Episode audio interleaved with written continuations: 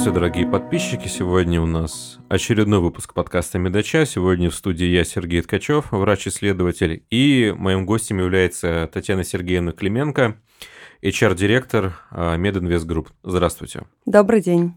Этот подкаст является продолжением интервью, которое мы недавно записали. Ссылка будет в описании к этому подкасту. Но сегодня мы тоже продолжим говорить о карьерном пути в медицине. Вообще, с чего начинается карьерный путь врача, на ваш взгляд? Карьерный путь врача, на мой взгляд, начинается с выбора этого карьерного пути. И как я уже, как мы ранее говорили в интервью, на мой взгляд, самое главное, чтобы этот выбор был действительно осознанным, и молодой, молодой человек мог выбрать именно ту профессию, которой бы он хотел заниматься в дальнейшей жизни, потому что обучение составляет 8 лет в среднем, и на этом не останавливается, поэтому крайне важно э, проф, профориентация и правильный выбор. Ну, я абсолютно с этим согласен, а кроме того дополню, что очень часто карьерный путь в медицине бывает крайне тернистый, Опять же, я могу сказать по своему пути, потому что э, я начал, я закончил медицинский университет, потом с, э, учился на офтальмолога, потом постепенно ушел в науку, и это все было, ну, достаточно долго, и я думаю, такой не одинокий э, по, по своему примеру, когда есть сложности или, или когда человек резко меняет свой выбор.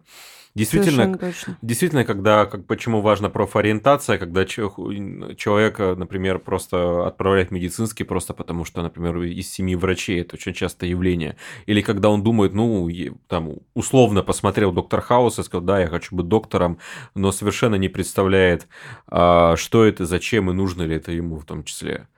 А, я, кстати, вот э, очень бы хотел, чтобы на этапе именно медицинского именно обучения больше показывали некие элементы профессии, показывали варианты путей. Вообще хотелось бы, чтобы это образование было немножко модульным, чтобы можно было в процессе себя немного направить, как ты, ты строил как бы свою карьеру а, по неким кирпичикам. А то, к сожалению, вот я знаю некие примеры, а, когда человек, например, не, не поступил в университет, поступил в колледж, и в результате как бы он потом хочет стать врачом, но вместо этого ему придется а, Вместо того, чтобы, допустим, перескочить на какие-то этапы, ему нужно проходить многие вещи заново. Мне кажется, это сильно все усложняет. Вообще, на мой взгляд, ну не только на мой, а есть существует мнение, что врачей в России в избытке. Вы с этим согласны? Потому что у нас как бы вот если сравнивать с США, где их относительно меньше на долю населения, как бы в России их перепроизводство. Но в том числе вы отмечали э, в нашем прошлом интервью о том, что вы ощущаете кадровый дефицит местами, и не только вы. А, да, но отвечая на первый вопрос, а, опираясь на официальные данные, не могу согласиться с тем, что врачей в Российской Федерации у нас больше, чем нужно.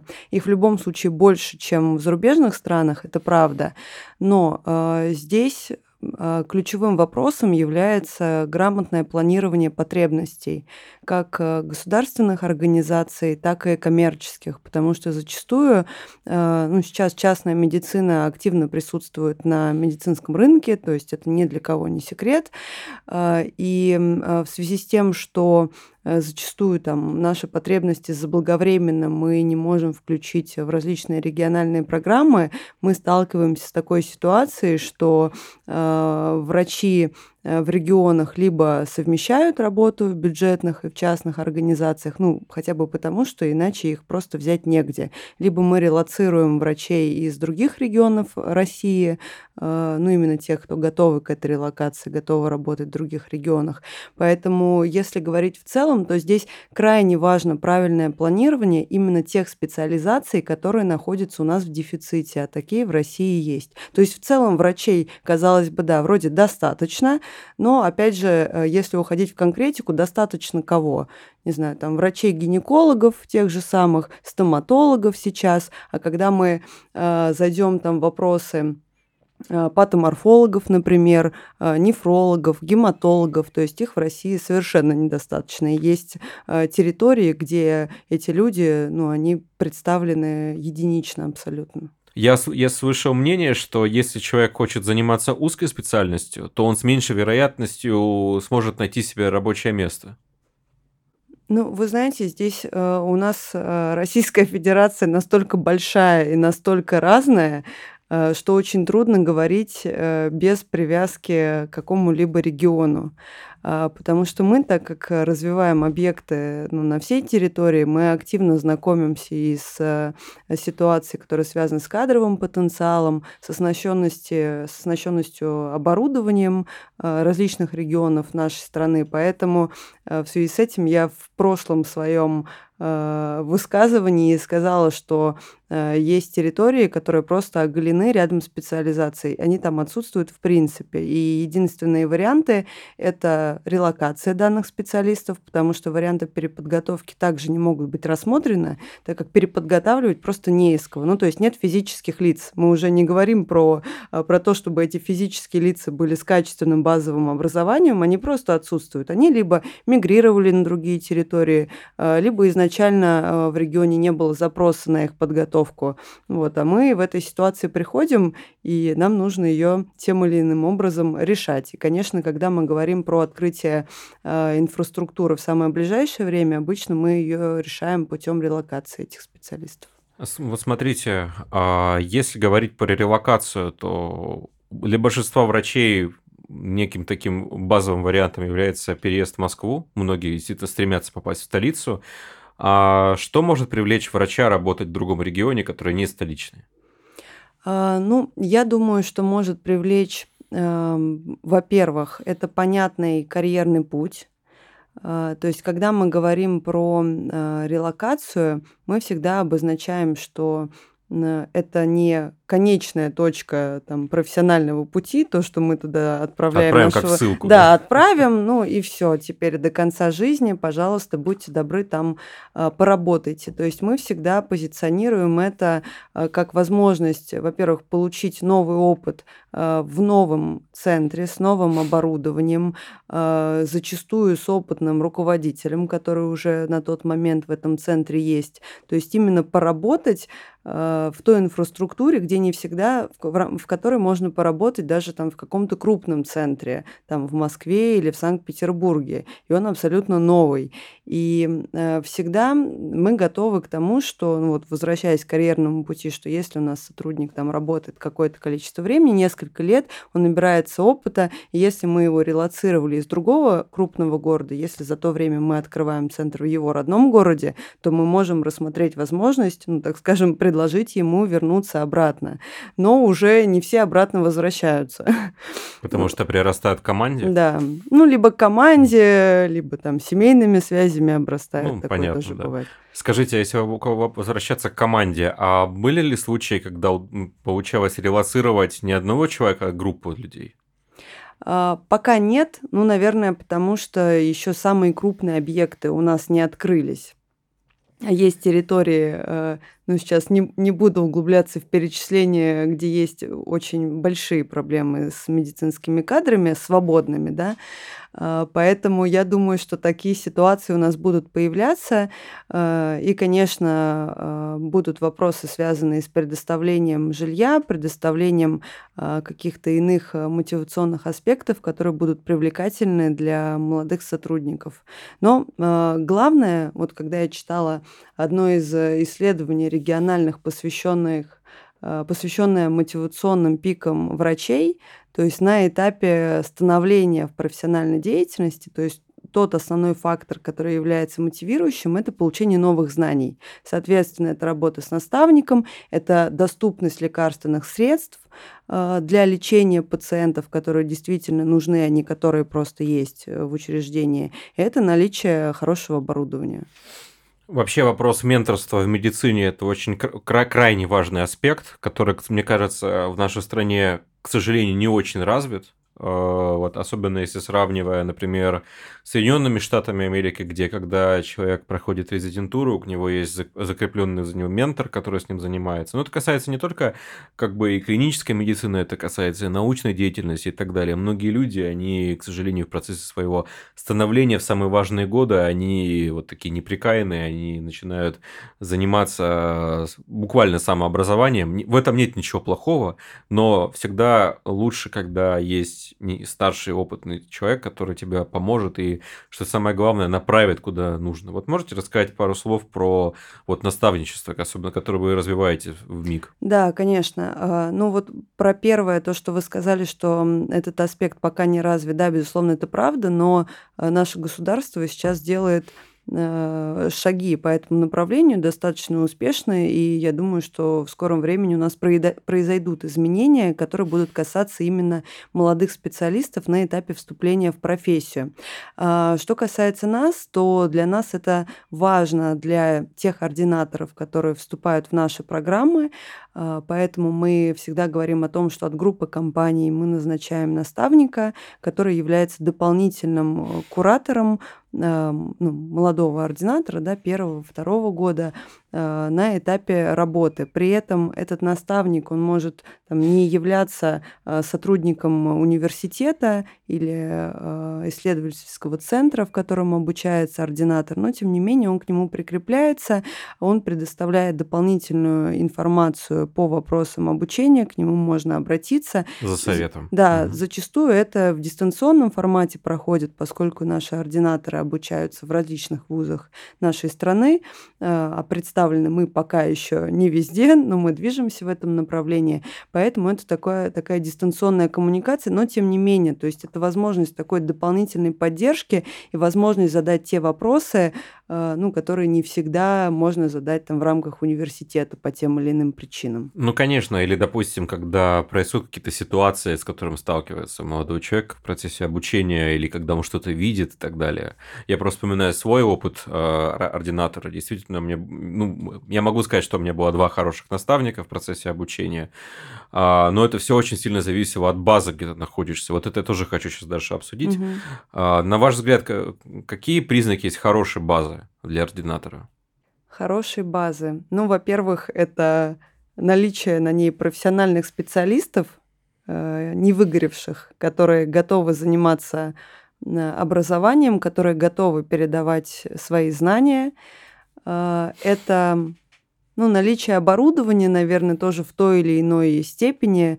А, можно, наверное, в утопию не уходить и не говорить, что там все типы оборудования должны быть представлены, и самые последние, но хотя бы какое-то и расходные материалы для выполнения тех или иных манипуляций. Сейчас мы, конечно, уходим, а, ну, не мы, а в целом Э, система образования очень много у нас симуляционных центров э, различных, очень оснащенных. Я скажу честно, видела э, в различных регионах, то есть не в Москве, очень оснащенные и прям классные симуляционные центры, которые ну, меня поразили, честно скажу, степенью своей реалистичностью и все вот эти манекены и то, что с ними происходит. А, но, тем не менее, когда мы говорим про такие специализации, которые связаны непосредственно с навыками, ну, то есть, например, врачи-хирурги, а, пока а, на реальных примерах ну, человек не зайдет в операционную, желательно со своим наставником, ну, то есть здесь, наверное, манекены в полной мере не передадут всю ситуацию, с которой человек столкнется в реальной жизни, потому что даже Никогда. если да, а, каким-то образом эм, так, моторные навыки он освоит, но сама ситуация вот этого общего стресса и ситуация операции, ну, в, в искусственном варианте это пережить невозможно.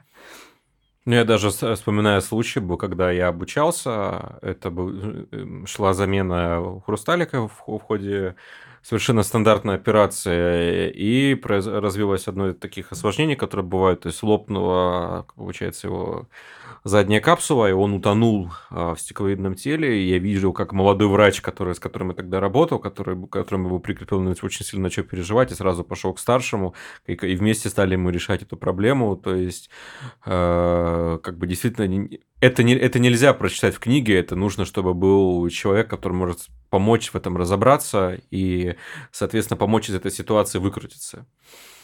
Вы сейчас упомянули, э, про, чтобы на базе не было выгоревших врачей. И до этого вы делали акцент в прошлом э, нашем интервью про то, что вот выгорание это является ну, большой проблемой, и то, что вы, вы не взяли на работу выгоревшего человека. Почему? Ну, первое, безусловно, это сказывается на коммуникациях э, с пациентами, то есть здесь уже, наверное, не приходится говорить о пациентоцентричности, Э, какое-то, а, ну, сказывается на коммуникациях с коллегами в целом, на принятие и на принятие новых идей, на возможность выдвижения этих идей, при том, что когда я а, говорю слово «выгоревшие», может быть, это звучит так, что я говорю так, выгоревшие, все, и отделяю этих людей, как будто это их проблема. Конечно, это проблема системная, то есть, которая могут, может возникнуть в любой организации, в государственной, в частной, ну, потому что это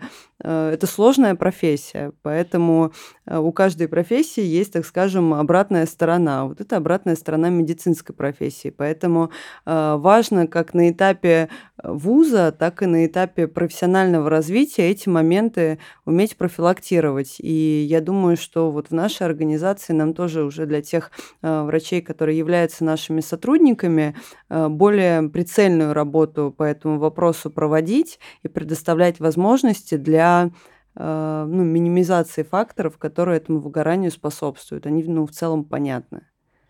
А в том числе, может быть, и какая-то помощь психологическая, если при необходимости. Да, да понимаю. А, Э,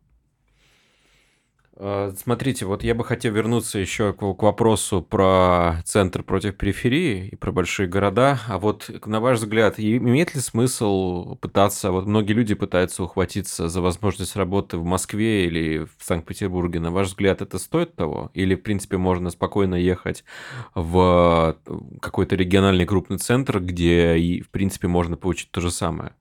Но просто многие люди хотят закрепиться именно в столице по понятным причинам.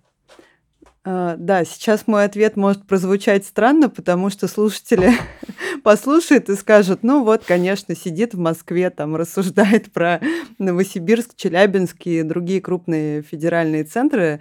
А, но, отвечая на вопрос, а, я думаю, что с точки зрения возможностей получить образование, с точки зрения возможности получить опыт, безусловно, не стоит цепляться только за Москву и Санкт-Петербург, потому что я уже выше перечислила регионы. Да. У нас есть прекрасные крупные федеральные центры. Это Ростов, а, Новосибирск, Челябинск.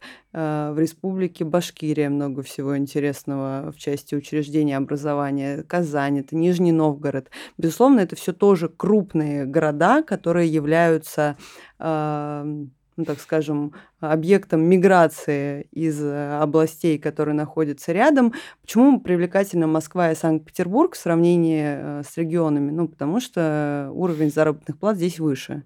Здесь и Э, уровень э, цен, конечно, выше, но тем не менее, э, пока у нас в стране не будет системно решена, решен вопрос, который касается материальной мотивации медицинских сотрудников, то данная миграция у нас, ну, к сожалению, не закончится, потому что я могу сказать, что общаясь, например, с ординаторами при их поступлении, вот в этом году мы делали отбор на нашу целевую программу, далеко не все хотят и настроены покидать свои регионы. То есть мы общались с ребятами в Нижнем Новгороде, в Новосибирске, в Перми. Ну, то есть пока на текущий момент для себя э, релокацию они не рассматривают. Они, наоборот, говорят, что мы хотели бы остаться здесь, кто-то уже семьей закрепился. У медиков такое бывает, это как-то рано происходит.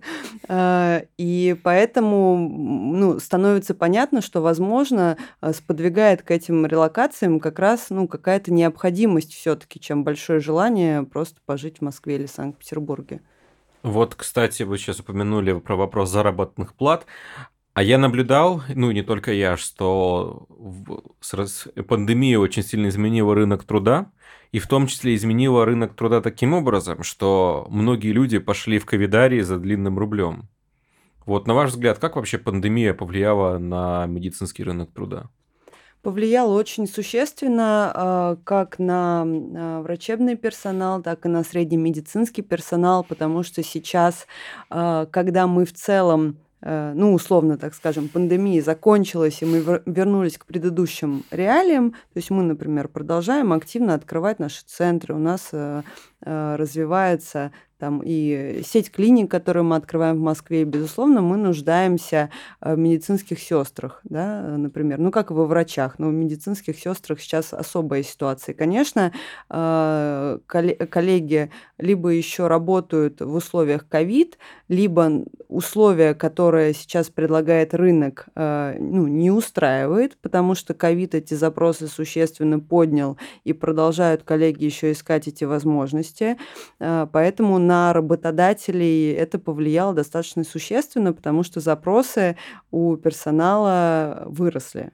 Это касается как и врачей, так и среднего медицинского персонала. Я уже не говорю о том, что когда э, ковид э, пришел, ну, так скажем, второе пришествие было у ковида, ну, когда просто сотрудники, э, ну, причем в обычной жизни достаточно, ну, лояльные, которым нравится работать, они там сразу инициировали, либо они захотели перейти на меньшую часть занятости, потому что появились возможность поработать в ковид, э, либо вообще перейти э, с обещанием, что там мы через три месяца вернемся. Ну, то есть вот такие работодатели оказались э, в такой в ситуации неопределенности, как минимум.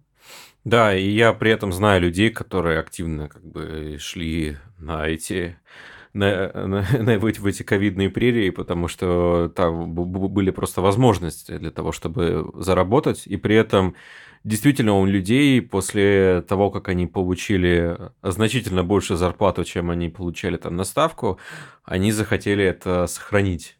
Вот, потому что, ну, как ну бы... да, это, это в целом понятное это желание человеческой да. природы, да, здесь ничего нет странного, потому что все люди привыкают и к доходу, ну и, видимо, это все-таки проблема э, ну, системная.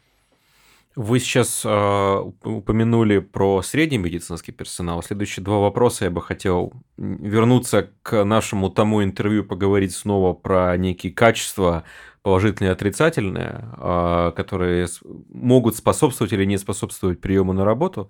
Но вот я бы хотел поговорить немножко про средний медицинский персонал. Мы тогда не обсудили это. Вот на ваш взгляд, какие качества должны быть для медсестры, например, чтобы попасть э, в хорошую больницу? А, профессионализм, а, безусловно, а, приему на работу зачастую, помимо там, формальных аспектов наличия необходимых сертификатов, еще э, при трудоустройстве происходит вводное обучение, ну, в частности, у нас. После трудоустройства сотрудники там в течение одной либо двух недель, ну, в зависимости там от позиции и уровня квалификации, которые на входе мы понимаем, сотрудник проходит обучение, но, безусловно, важным является эмоциональный интеллект и отношение к пациенту. Поэтому у нас а, даже в некоторых центрах а, есть такие варианты тестирования по этому вопросу. Ну, потому что для нас это важно. На этапе приема для среднего медицинского персонала Э, все только начинается, потому что у нас проходят э, э, тренинги, например, по клиентоориентированности. Это крайне важный для нас аспект, потому что пациент, когда он заходит в клинику, он должен понимать, что все, с ним работают. И как раз медицинская сестра – это ключевой человек, который с ним работает, пока он находится в клинике, особенно если он там проходит лечение там, в стационаре. А, потому что врач – это фигура, конечно, очень важная, но а, время, так скажем, воздействия врача на пациента, оно ограничено. А у медицинской сестры именно вообще ситуация ухода и ведения пациента – это ключевой аспект. А так как мы понимаем, что пациент, он не оценивает качество лечения, он не понимает, как его лечили, хорошо или плохо, ну, то есть действительно не может оценить, те ему препараты прописали или не те. Сейчас, конечно, пациенты у нас ну, в интернете высоко образованные, но, тем не менее, качество не оценивают, они оценивают отношения. И уровень, ну, вот слово «сервис» — это, наверное, не совсем то, но вот именно отношения, которое, э, и то внимание, которое им было уделено медицинской организации. Со стороны врача в меньшей степени, и со стороны медицинской сестры даже в большей. Поэтому сейчас Э, мы вот тоже обращали внимание на э, зарубежные практики. За рубежом, конечно, роль медицинской сестры существенно выше, то есть это и другой уровень квалификации, формально, да, формально, и другой уровень заработных плат. При этом у нас в мае была конференция для наших медицинских сестер группы компаний. Это такая у нас основная движущая сила, потому что медицинских сестер у нас порядка там, тысячи с чем-то вот сейчас. На тот момент было 950, вот сейчас уже больше. А, и э, говорили о том, что э, медицинские сестры в России ничем э, по своей квалификации, ну вот прям такие хорошие, не уступают зарубежным. Просто у них нет такого легализованного уровня ответственности высокого, как за рубежом, но по компетенциям наши медицинские сестры, ну, еще покажут нам всем. Здорово. Вообще, как бы вы сказали про отношения, действительно, для пациента, который оказывается в больнице, нет ничего хуже ощущения того, что он никому не нужен, что он брошен, что он лежит, и до него нет никакого дела. На самом деле до него дело есть, но он это, может быть, не видит, и поэтому это усугубляет, опять же, его общее состояние, потому что а, как бы эмоциональное состояние влияет и на все другие системы организма, понятно, и в том числе на дальнейшее выздоровление. А вот что касается а, им, им непосредственно врачей. Я бы хотел вот развить немножко вот в, а, ту тему, которую мы обсуждали на прошлом интервью, касательно того, как найти молодому специалисту работу и какие, какими качествами он должен обладать для этого как бы я даже от, отступаю о том, кто востребован на, на рынке труда больше всего, потому что, как понимаю, что востребованы все. Особ... И сейчас, мне кажется, больше вопрос про то, не какого типа ты специалист, патоморфолог или кардиохирург, а то, какими качествами ты обладаешь. Можете сказать пару слов про это? А, мы вообще заметили, что э, у молодых специалистов-медиков э, есть проблемы с поиском работы – а, это, эти проблемы, они тоже связаны не с ними персонально, а с той средой, в которой они находились. Ну, то есть зачастую а, после окончания обучения либо куда-то сразу приглашают, а, либо а, молодые специалисты давно куда-то хотели в какую-то организацию, но вот так выйти на открытый рынок и найти это сложно. То есть даже резюме написать это сложно, потому что мы понимаем, что зачастую ну, коллеги даже ну, особо не понимают, что им писать. Ну, вроде учились, написал, я учился, ну, что там, все же понятно, что я там делал, я же написал, что я там травматолог, еще что-то. Поэтому мы иногда даже проводим Э, дополнительные какие-то вебинары, э, почему работодателю важно ваше резюме. Ну, потому что это не очень понятно. Какие качества важны?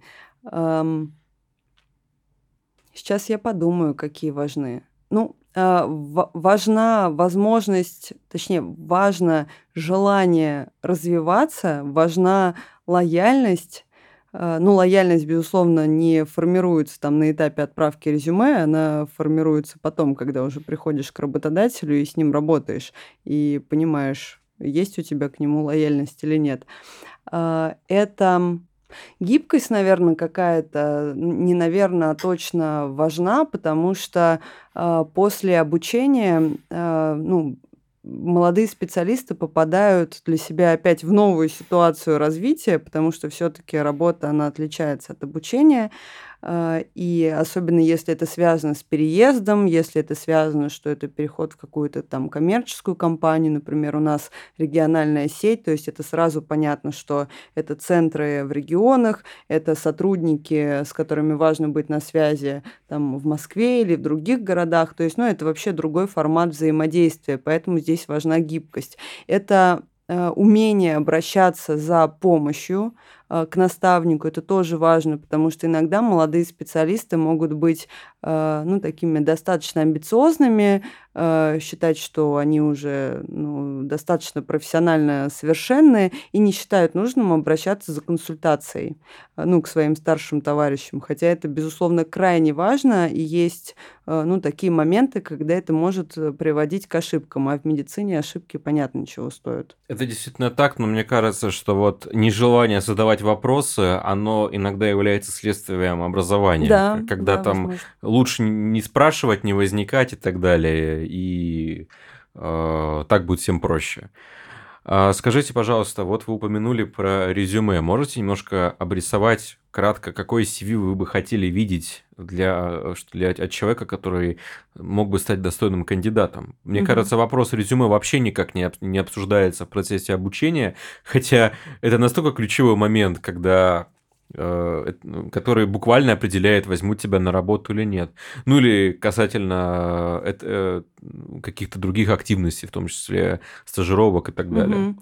Да, вот как раз иные активности здесь очень важны, потому что э, многие э, имеют опыт работы параллельно с обучением, но не все, и поэтому часто будущие коллеги спрашивают, что ну, а я не работал, зачем мне резюме, я же нигде не работал. Ну, и мы всегда делаем акцент, что вы э, проходили э, различные стажировки, у вас были практики, вы участвовали в каких-то конкурсах, возможно, в каких-то грантовых программах. Даже если вы не побеждали, то есть для работодателя это свидетельствует о вашей ну, активности определенной, которую вы проявляли, и нам это знать важно. Поэтому все, что э, связано с обучением, э, с работой, либо связано косвенно, мы просим писать, но э, обычно не больше, чем на одну либо полторы страницы, потому что ну, есть э, любители очень подробно описать свои профессиональные достижения. Конечно, это работодателю не очень интересно. И про этапы интервью тоже э, мы рассказываем. Безусловно, э, первый этап всегда, ну, по сути, это телефонное интервью с э, представителем HR, на котором мы не обсуждаем профессиональные вопросы, безусловно, потому что представитель HR не может оценить э, ответы да, должным образом. Поэтому, по сути, это сверка с тем CV, которое было направлено по формальным критериям, э, уточняющие вопросы, связанные там с локацией, с мотивацией на текущий момент на трудоустройство. Это первичная э, информация о компании, которая может быть важна соискателю.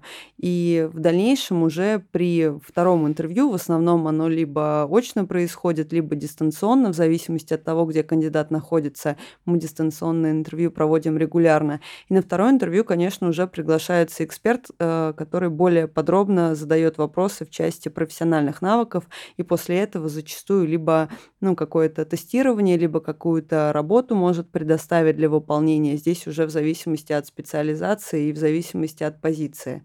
Но как раз именно очное интервью, направленное на э, ну, получение полной информации по тем навыкам, которые есть профессиональным. Вы не подумайте, что я хочу сейчас некие спойлеры сказать для слушателей, которые потом это услышат и такие, а, вот как это можно сделать. Но я бы хотел узнать на этапе интервью, а, что плохого, ну не то, что плохого, какие негативные качества вы можете выявить, и что может помешать дальнейшему устрою, трудоустройству. Э, То есть, понятно, как бы мы поговорили о хорошем, а если говорить о- вот об отсеве на этапе интервью? Ну, самое главное– это отсутствие заинтересованности. То есть, э, безусловно, мы, так как находимся на таком достаточно узком рынке, то есть мы не выбираем там IT, не знаю, экономистов, HR, когда мы можем э, отсеивать соискателей условно там на уровне ну, просто вот как-то по ощущениям не, не подходит. ну, то есть в медицине, конечно, это не так. То есть э, главное всегда это профессиональные э, навыки, Э, Но помимо этого, э, часто мы сталкиваемся, что, например, кандидат приходит неподготовленным, то есть он не э, изучил никакую информацию о компании, он до конца не понимает, чем мы занимаемся, хотя мы всегда предупреждаем, ну, не то чтобы предупреждаем, рекомендуем на этапе телефонного интервью с этим познакомиться, э, ну, чтобы беседа была достаточно предметной. Не всегда есть это знакомство, иногда люди достаточно амбициозно переоценивают возможности там, коммерческой медицины и немного неадекватно оценивают себя. Сейчас приведу пример. Ну, например, там, сотрудник, который приходит на позицию врача, мы всегда рассказываем о том, что да, мы развиваемся очень активно, у нас есть возможности для карьерного роста в рамках данного центра, либо, э, что особенно актуально в рамках других центров, которые мы вводим. Э, ну и, безусловно, человек всегда это мотивирует, и мы можем слышать такое, что да, вот я вижу свой карьерный путь, я хочу быть руководителем. Ну и, конечно, мы задаем вопрос, что а как вы видите этот путь, какие вы временные сроки себе закладываете, если вот вы видите себя, например, главным врачом центра. Ну и часто бывают такие ответы, ну, где-то месяцев пять я готов поработать просто врачом, потом я, ну, месяцев еще шесть я готов заведующим поработать, ну, а потом уже вот можно на главного врача. И мы в рамках таких интервью говорим, что ну, безусловно, амбициозность мы приветствуем, э, но, конечно, карьерный путь у нас при наличии возможностей так не будет выглядеть, ну, к сожалению, потому что э, на той или другой позиции есть крайне много аспектов, которые приобретаются именно благодаря опыту работы. И в статусе заведующего, ну, за полгода вряд ли его можно получить в достаточной степени. Вот вы сказали про опыт работы.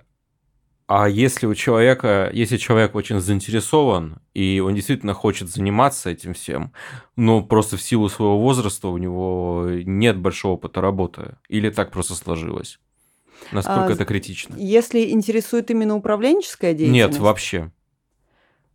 А, ну, для нас а, в части трудоустройства это не является проблемой, потому что когда мы, например, говорим про открытие центров ПЭТ-КТ, да, либо центров ну да, в основном это центры ПЭТ, ПЭТ-КТ, в которых у нас работают врачи-рентгенологи, радиологи. Многие приходят к нам именно молодые специалисты, а, после окончания ординатуры. И мы понимаем, что мы а, можем себе это позволить по той причине, что у нас есть сформированная четкая программа наставничества, которая поддерживает данных молодых специалистов. Это контроль качества описания, а, второй пересмотр и э, мы понимаем, что спустя время наш молодой специалист сможет выйти, может выйти на, ну, скажем, ту норму описаний, которая у нас в компании есть. Она достаточно высокая. Но сначала мы ему эту большую норму не устанавливаем, пока он не выходит на достаточные, а, на достаточные критерии по качеству, которые у нас также установлены. И пока он на эти критерии не выходит, у него есть наставник, который его курирует. И даже когда он выходит, все равно ежеквартально а, его работа оценивается на предмет качества. И многие сотрудники у нас именно э, есть, которые ну, фактически были без опыта работы какого-то продолжительного на этой должности. Ну, Но у них был они... хороший наставник. Да. Причем дистанционный, то есть сотрудник может работать, э, не знаю, в Перми, в Екатеринбурге, его наставник может быть в Москве. То есть для врачей-рентгенологов здесь абсолютно расстояние не является проблемой. Наверное, тоже мы будем постепенно двигаться к завершению. А, смотрите, я бы хотел а, поговорить, ну, такой уже один из последних будет вопросов, о плюсах и минусах частных клиник и государственных, на ваш взгляд. А, вот здесь также сложно говорить, как и про субъекты Российской Федерации, потому что, безусловно, государственные клиники когда они оснащены, когда там работают ведущие специалисты, они являются центром притяжения для молодых специалистов. А, поэтому здесь зависит от э, и региона, от оснащенности, от финансирования. И в целом сказать достаточно сложно, что Э, там эти клиники плохие, эти хорошие, то есть нет ни плохих, ни хороших, все зависит от конкретной клиники. И мы не можем здесь рассуждать даже о том, что там все хорошие в Москве, в Санкт-Петербурге, а в регионах плохие. Абсолютно нет. То есть это зависит, ну, как я уже сказала, от конкретной локации, от конкретной клиники и от конкретного руководителя этой клиники. И это касается как государственной медицины, так и коммерческой. То есть роль руководителя, она является крайне важной.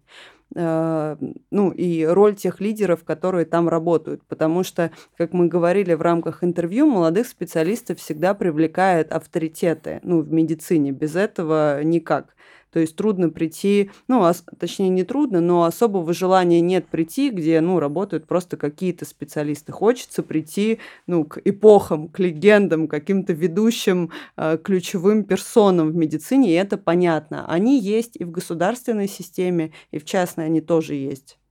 Ну, это к вопросу как раз-таки про некого амбициозного молодого человека, который, ну, я вот через полгода хочу, хочу быть руководителем, хотя Мгм. это позиция не просто для человека опытного, а для, наверное, сверхопытного, и понимающего, как это, этим всем заниматься, потому что менеджмент в медицине – это вообще отдельная, большая, сложная Это наука. правда.